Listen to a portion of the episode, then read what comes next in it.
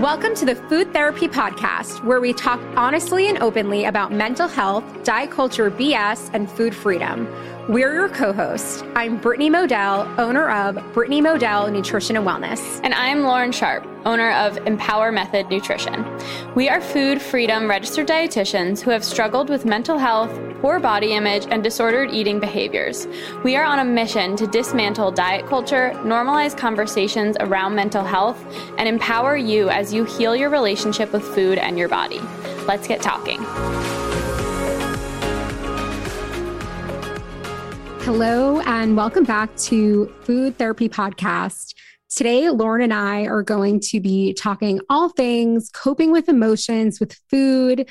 You might think of it as emotional eating, um, but we really want to talk about emotional eating and why emotional eating should not be demonized as it is oftentimes in society.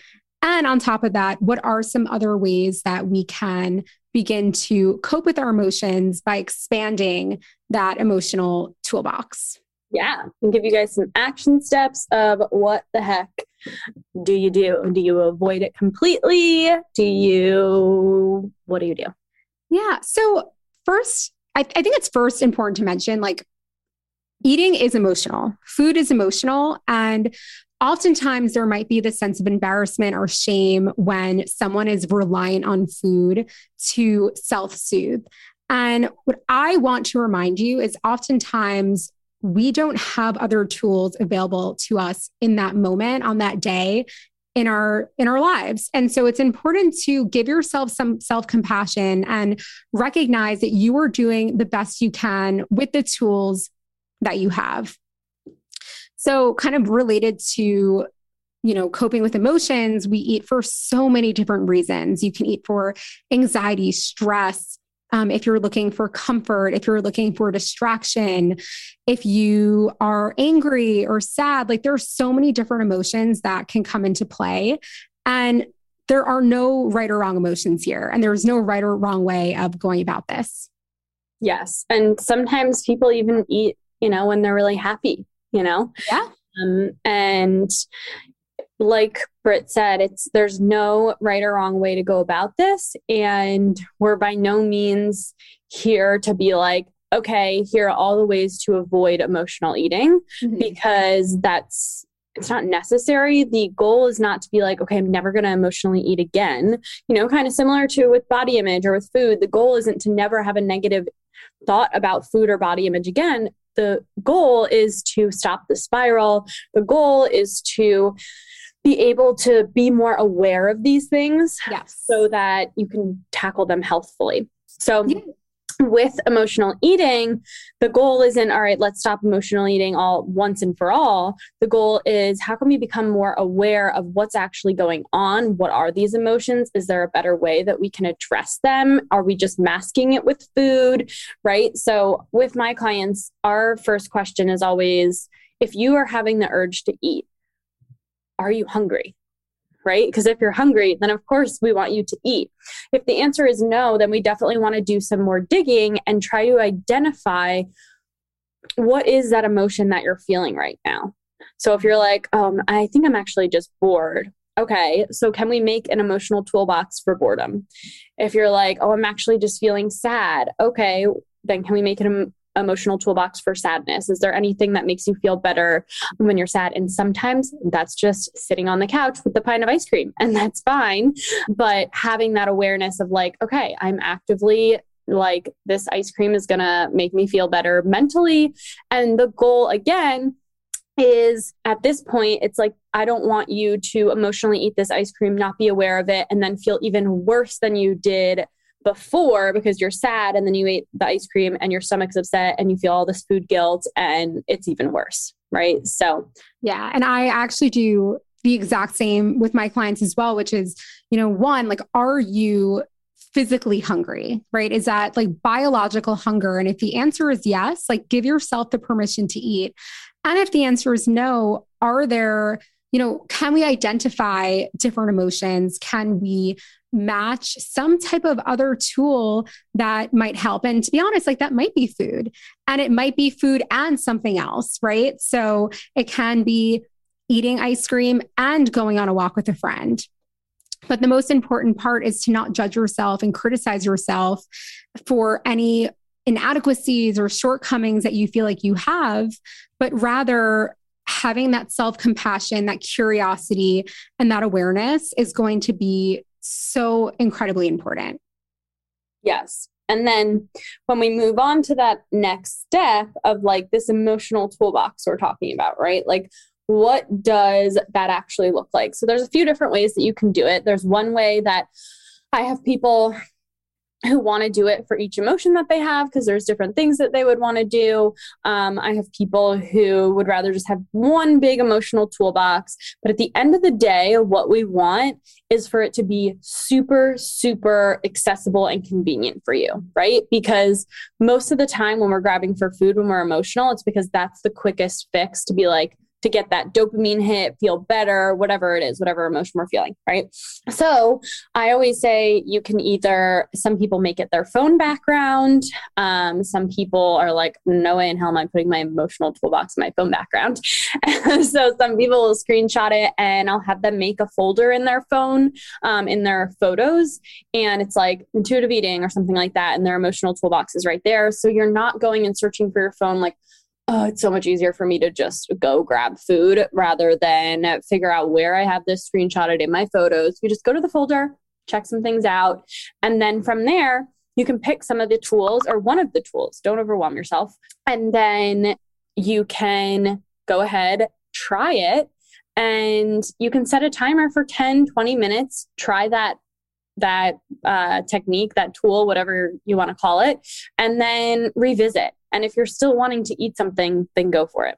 Yeah, giving yourself permission. Mm-hmm. You know, it's important. Like, we want to be careful when removing emotional eating. Sometimes I'll hear clients come and they're like, well, I feel like I shouldn't be emotionally eating. And the truth is, that might be the only tool you have available to you. And so to take away that sense of safety is going to do a disservice. And so working with a therapist, a counselor, also like creating this emotional toolbox can be so incredibly important. One other thing that I did want to mention as well is this idea of food restriction. So, whether that restriction is physical or mental, it can actually trigger a loss of control, which can feel like emotional eating. Mm. And so, if you find that you're constantly turning to food to cope or you feel like you're emotional eating, I want to first ask you are your basic needs being met? Mm. So, are you nourishing your body throughout the day? Are you getting adequate sleep? Are you hydrating? Are you moving your body? Because if your basic needs are not being met, then one, that can feel like emotional eating if you're not eating adequately. But also, if somehow your life becomes unbalanced, coping with food can be this gift, right? So if you feel like you have too many obligations, too little time to relax, we can definitely turn to food to cope. Yeah. So basically, what Brittany's saying is it's a little bit of gentle nutrition, right? That bottom of the pyramid of gentle nutrition is adequacy, right? So before we look into anything else in terms of nutrition or you know what's going on we want to make sure that you're eating enough. So if you're mm-hmm. feeling out of control around food and you're you know saying it's emotional eating it very well might be but it might be a coupling of emotional eating not eating enough having rules around food. I mean it, this all plays into each other. And that's why it's super important to you know if you're struggling with something like this work with a dietitian because it's it's something that can be difficult on your own to determine what are the actual triggers that I need to be working on in order to heal my relationship with food because uh, more often than not, it's a combination of a ton of different things that we need to work on together. Yeah. I also want to point out that there have been some studies that have shown that although you might have immediate emotional comfort from eating, the negative rush of guilt that we're all like you know we're usually consumed by tends to wipe out any form of relief. And so again if you are using food to cope but then you're also immediately feeling guilty about the fact that you're using food to cope can you begin to replace that guilt with feelings of self-compassion? Can you start to get curious about some of the underlying you know emotions and underlying issues that might be going on so you can start to understand a different way of dealing with them. Yes, exactly. So if you guys need some examples for that emotional toolbox and dealing with those things, um, like I said, you can segment it up into like when I'm bored, this is what I want to do. When I'm sad, this is what I want to do. Um, but one of my other favorite things in that emotional toolbox is coupling. So totally just made that up. I've never even called it coupling before, but coupling, cool. I like it. So reminds me of like conscious uncoupling from Gwyneth Paltrow and her husband. What's that? Conscious uncoupling. Yeah. Okay, Google it. Oh God. Okay. Yeah. I mean, it's a vagina candle, so yeah. so yeah, coupling. Maybe we can come up with a better word for that. But essentially, what I'm talking about is it's kind of like multitasking, and I don't know. Maybe this is just like my ADHD brain that I I need to do more than one thing to actually stop my thoughts. Um, but or anxiety brain. I don't even know anymore.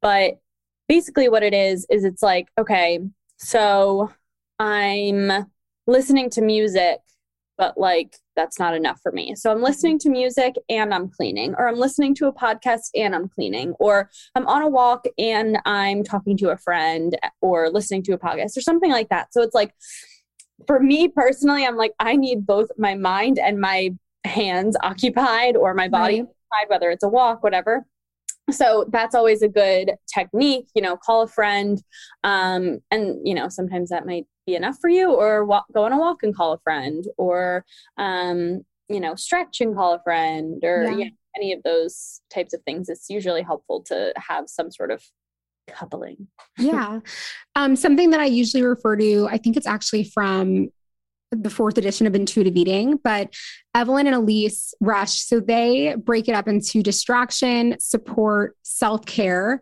and then dealing directly with the feelings. So, distraction are things that you're mentioning, Lauren, like listening to a podcast, maybe going for a walk, changing your environment, maybe going on TikTok and watching some, you know, funny videos. Support can be speaking with a friend or a therapist or a dietitian, talking to a family member. And then, of course, self care. It's really creating boundaries for yourself, um, getting alone time, making sure we're getting enough rest, maybe setting some limits and meditating and breathing. And then finally, dealing directly with the feeling, which can be in the form of journaling, writing a letter, speaking with a therapist, or even just sitting with your thoughts and feelings. I will say that it's not always going to be the case where someone can directly meet that feeling, it might be really heavy and it might be almost too emotional to take on. And in that case, using forms of like distraction or support or self care can really come in handy um, as well. But I think like seeing what your emotional state is like, what emotion you're feeling, and if, you know, dealing with the feelings head on, is that going to be so overwhelming that it's not going to be beneficial in that moment. And if not, you have other options as well.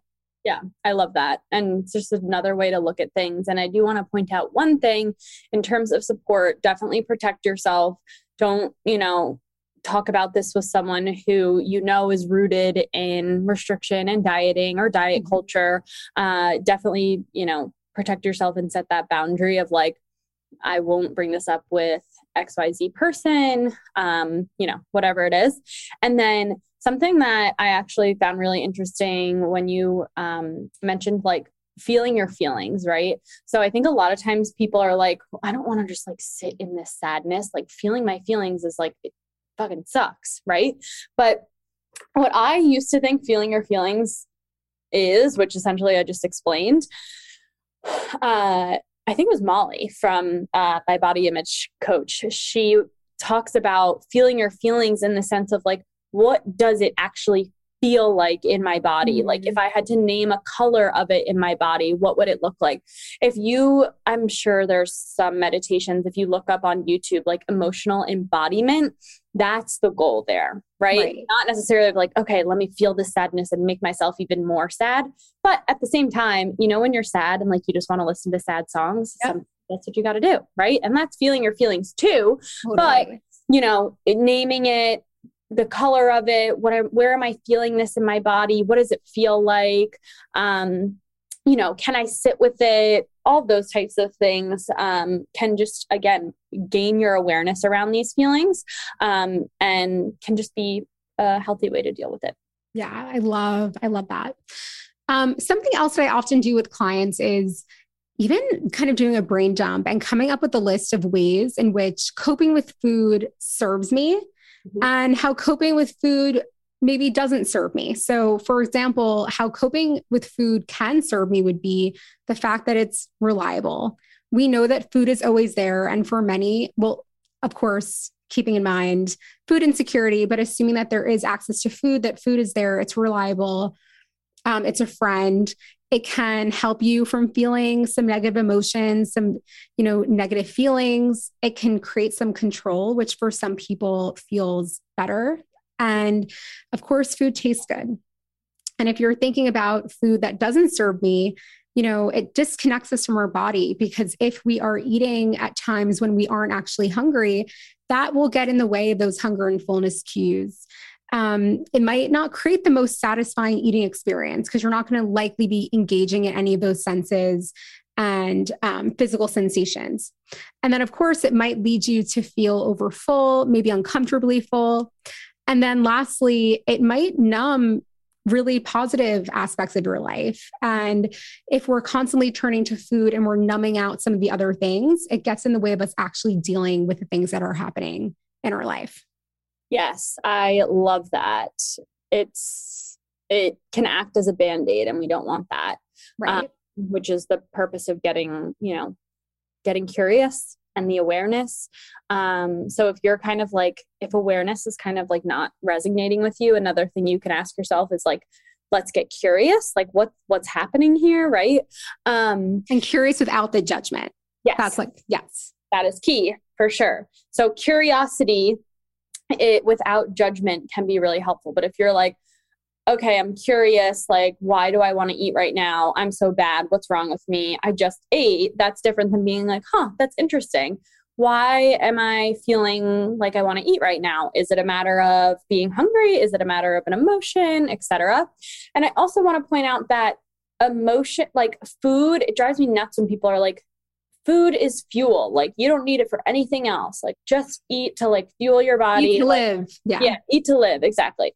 And food is traditions, it's emotions, it's and it community. Oh, yeah, community, celebration, connection, like so many things. And a big one of those things is emotional. Like food is an emotional thing um, because it's part of so many pieces of our lives, right? Like, t- say, for example, you're at a birthday party and there's cake and it's from your favorite bakery and you're not hungry, but you really want to have this experience with your niece who loves this cake too, right? Like that's an emotional connection point that you're connecting on through food. Um, so remembering that too, because those are really important pieces of our lives, and food is a big piece of that. It's not just to keep us alive. Yeah, I, I completely agree. And it's, I often talk about this with clients as well because I think there is this conception where it's like we are supposed to eat exclusively for nutrition and nutrient density. And what that does is it totally ignores the pleasure, the satisfaction, the joy that food can really bring us when we're making it such almost like a robotic, scientific thing. Mm-hmm. Um, one thing that I did want to bring up too, and again, I, I keep bringing up intuitive eating, but unsurprisingly, when I was going through training with Evelyn, she talked about emotional eating being this strange gift. Mm. And she brought up a story how she had worked with someone for like a year, and the client came back like two years later and was so upset because she felt like she's regressed and that she had failed. And mm-hmm. when Evelyn was like inquiring like what was going on, she realized that she had these really life-changing moments. Um, I don't remember what it was, if it was a divorce or if it was a loss, a death, but it was something that she had never dealt with before. And so Evelyn was said, like, of course, you know, you are using food to cope. You know, sometimes we might find ourselves using food to cope when we're dealing with stressors in our life that we haven't yet created the coping tools for. Mm. So that could be divorce, it could be changing jobs, it could be moving to a new city where you don't know anyone, it could be the birth of a child. Any type of new experience that we haven't had the opportunity yet to develop coping skills for, you might revert back to food. And that's completely normal. And It's completely completely okay because it's a familiar way for you that you know how to take care of yourself. And so, again, I don't remember who said this, and I wish I did, but it did not come from me. But somebody said that there is wisdom in your coping. Mm. And so, whether that coping is using food, there is wisdom in your coping. So, give yourself some compassion, some love, and be gentle with yourself. Yes. And that's kind of related to like whenever I always ask clients, like, what are your wins this week? What are your roadblocks this week? And I always really try to help them with their roadblocks and turning it into a win because even just being aware of that being a roadblock is mm-hmm. a win because it's yeah. data for you to use in the future to continue to improve your relationship with food. So, to recap this whole, you know, everything we just talked about, emotional eating. I want to give you guys like kind of the framework that we essentially just talked out over 20 minutes or however long that was. So basically, first step, right, is Am I hungry? First step. The answer is yes. Go ahead and eat. If the answer is no, then asking yourself, What emotion am I feeling? identify that emotion. And maybe you have to like have a feelings wheel. That's totally cool too. Literally just Google feelings wheel and identify what that emotion is. For whatever reason, it sounds like something like a kid in kindergarten would do, but sometimes it's actually hard to identify what emotion we're feeling, right? So get out a feelings wheel. You can put it in your little uh, photo folder that's for intuitive eating and identify that emotion. And then from there, sit down and ask yourself, like, with these emotions, what is a way for me to cope? And, you know, obviously, food might be one of those because you're thinking you're wanting to eat right now. Um, but are there any things that anything else that you can use to cope? And then from there, you can just try and do that thing. You can set a timer or not. Some people just like to set a timer for like 20 minutes, do that thing. Um, and then after they're like, oh my God, I literally totally forgot I even set a timer and wanted food. And other times they're like, I literally still want that food so badly. Um, so go ahead and eat it because we want to still give ourselves that permission or it's going to further perpetuate, you know, restriction, thoughts about food, uh, and it, it becomes not even about emotional eating anymore at that point. So I hope this was helpful for you guys. Anything else you want to add, Britt? No, I think that covers it. You know, again, at the end of the day, emotional eating is normal. Coping with emotions with food is normal. And you aren't doing something wrong by coping with food. Mm-hmm. Can you use this opportunity to get curious, about some of the other coping tools that you have available to you. And if that means you still want to continue to use food, that's okay too. But I do think it's important to continue to expand that toolkit over time so you can continue to feel connected to your body and again, have that compassion with yourself. Yes, amazing. Thank you so much for listening to this episode of Food Therapy. If you enjoyed what you heard and want to support our podcast, please subscribe, hit download, and share it with your community. We value your feedback. If you feel inspired, please leave a review, let us know what you've learned and what you would like to hear next. All information about this episode will be linked in our show notes. New episodes of Food Therapy come out every Sunday, but you can stay connected with Food Therapy all week long by following us on Instagram at Food Therapy Pod. As a disclaimer, this podcast should not replace therapy or working with a registered dietitian. Thank you again, and we'll see you next week.